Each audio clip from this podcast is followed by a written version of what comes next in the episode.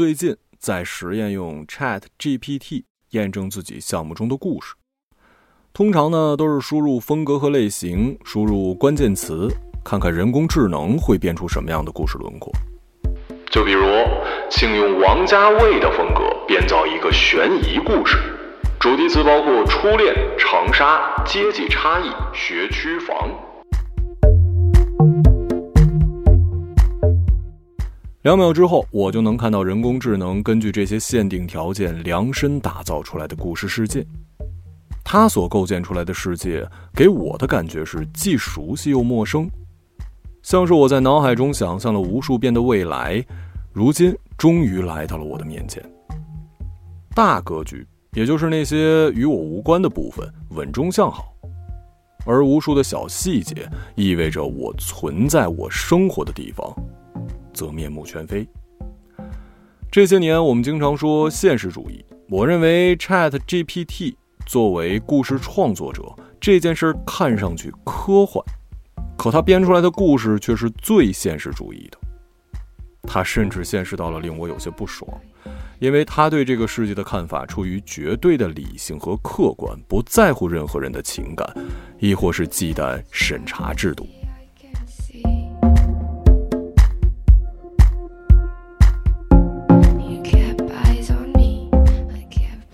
记得有一次，我让他编造一个关于人工智能拯救世界的故事。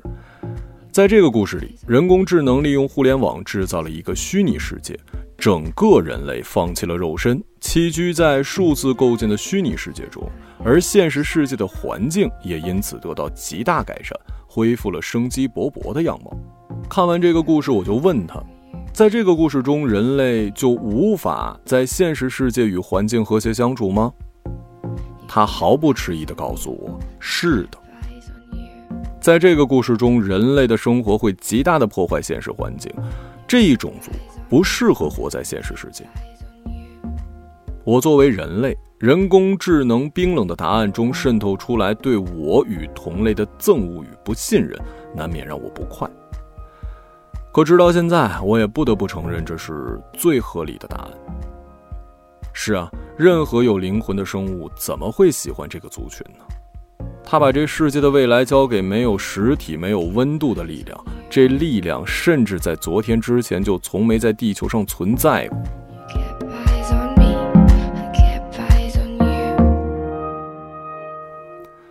我还问过 ChatGPT 一个问题：为什么中年人总有一种上当受骗的感觉？他用了很长很长时间，终究没有给出我答案。这也是我与人工智能相处以来，他唯一无法解答出来的问题。为什么能为整个人类找到结局的人工智能，却无法解释一个中年人微不足道的委屈呢？这件事儿我想了很久，是因为只有我一个人有这种感受吗？可明明我听到过很多同龄人在酒后和我小声嘀咕。真没想到会活成现在这个样子。那是因为人工智能无法模拟归纳人的感受吗？可我现在都已经能用它去模拟一场战争了。想来想去，我认为只有一个答案是最合理的：这种感受无论对于社会还是对于人工智能都不值一提。所以，它就没有足够大的数据去支撑它算出一个清晰干脆的答案。从这个角度而言，时间不只是个骗子，也是个无赖。他每次在我捶胸顿足、抓耳挠腮之际，似乎在冷笑着对我说：“连人工智能都拿我没办法，你又能怎么样呢？你不还得在头破血流、颜面无存的第二天照常醒来去继续生活吗？否则，你的房贷车贷怎么办？”你父母的养老医疗怎么办？你孩子的未来怎么办？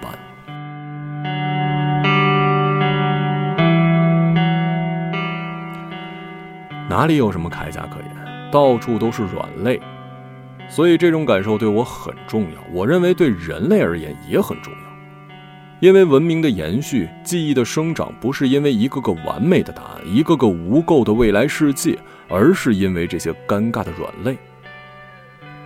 我有一朋友，年轻时经常说一句话：“我不是傻子，我只是心软而已。”于是我给他起了个绰号，叫做“而已哥”。我理解这句话的意思就是明知道有坑，明知道设局，可只能闭着眼睛往坑里跳。为什么呀？因为坑里是唯一的出路。穿过至暗时刻，前面就是光明。那时候的我们坚信这一点，他觉得这就是八零后的理想主义。可结果呢？而乙哥在年轻时梦想做一位导演，为了实现自己的理想，吃了很多的苦，终于成为了一名导演。拍了几部短片和一部网剧，有了不错的口碑。三大平台其中一家邀请他拍摄两部 S 级的网剧，其中一部是他创作了多年，自己将它作为能放进棺材里的作品；另一部改编著名小说家的代表作，一切是稳中向好。谁能想到，而乙哥创作的那部作品，因为涉案啊，遭遇了非常细致的修改意见，到最后改到他自己都认不出来的地步。另外一部大 IP 改编作品，因为是他并不擅长的科幻类型，被大众恶评。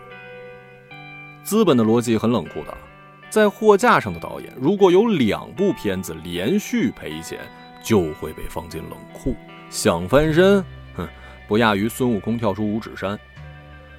而乙哥是我朋友中最努力的人。记得二十年前，我们俩曾经为了电影的美好抱头痛哭，也是我朋友中最审时度势的人。微电影火就拍微电影，短剧火就拍短剧。作为导演，他每部都踩到了风口。我不知道未来会怎么样，可在我们抱头痛哭的那个夜晚，我坚信我们会实现伟大的理想，绝对想不到会是今时今日的尴尬境地。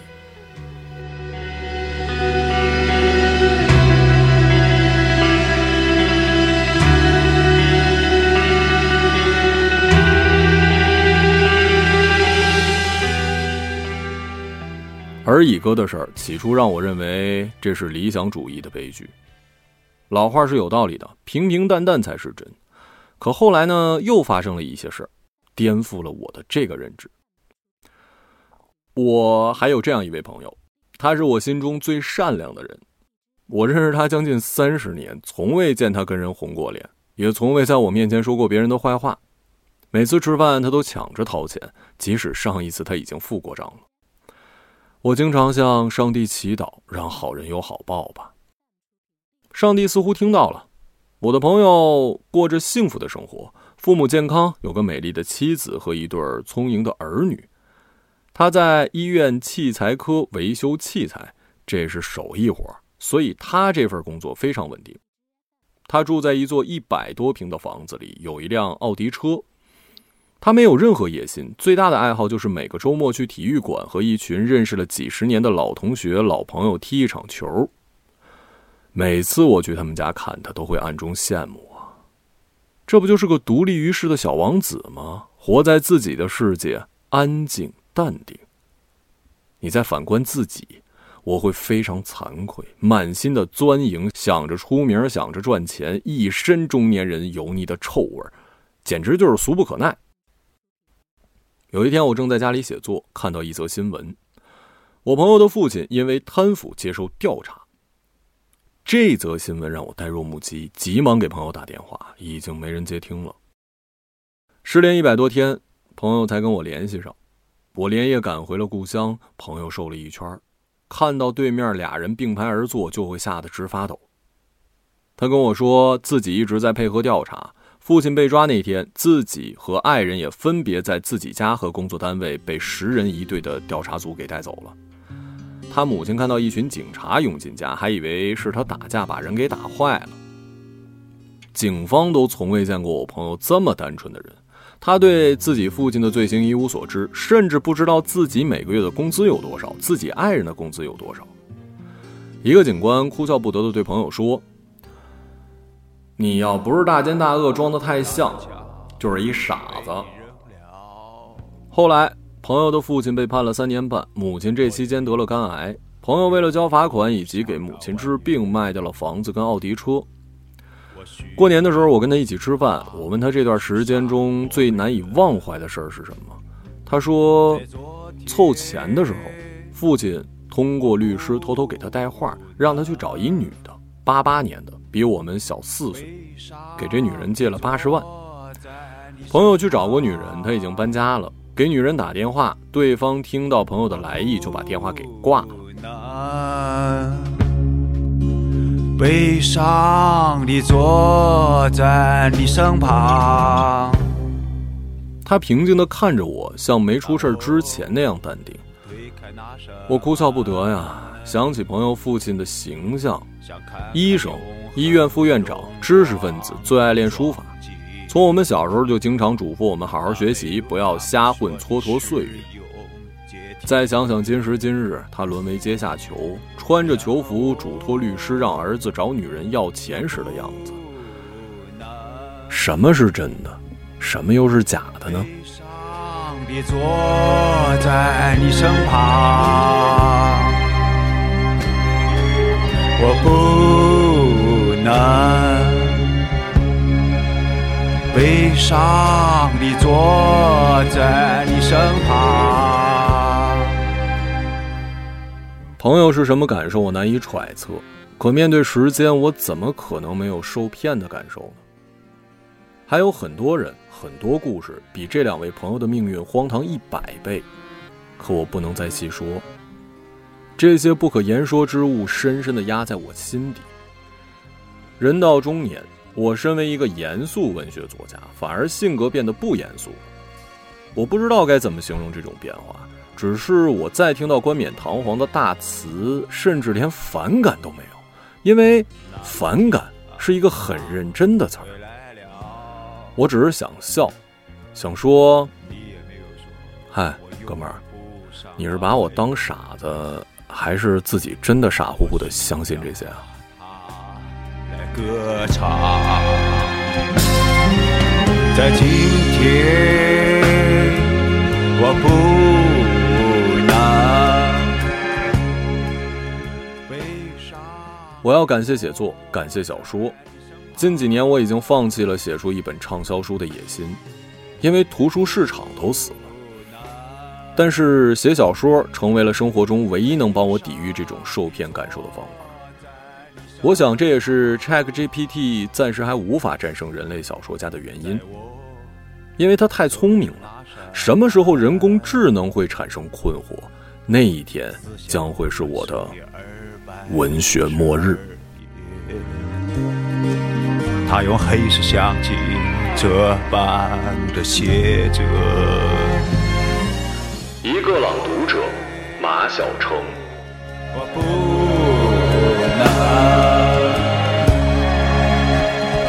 悲伤坐在你身旁，